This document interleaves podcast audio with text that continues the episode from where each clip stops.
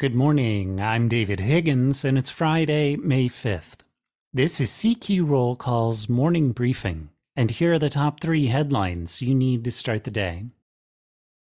The top Republican on the Senate Appropriations Committee is warning that the political brinksmanship over the debt ceiling could slow down the appropriations process. Republican Senator Susan Collins said she doesn't think that she and Senate Appropriations Chair Patty Murray can reach an agreement on top line spending levels for next year before the issue of the debt limit is resolved. President Joe Biden has invited top congressional leaders to a meeting next week to try to reach an agreement that could avoid a default on the national debt. Next, seven former secretaries of defense are warning Republican Senator Tommy Tuberville of Alabama that his blanket hold on military nominations is creating national security risks.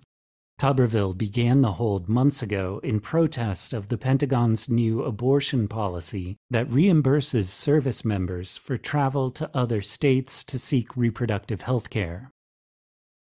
And finally, independent Senator Kyrsten Sinema and Republican Senator Thom Tillis have announced bipartisan legislation that would effectively continue the so called Title 42 border policy. The bill would allow border agents to turn away migrants who cross the border without considering their asylum claims.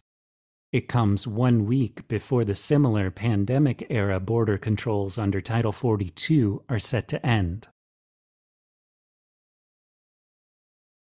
Check CQ.com throughout the day for developing policy news. And for all of us in the CQ Roll Call newsroom, I'm David Higgins. Thanks for listening.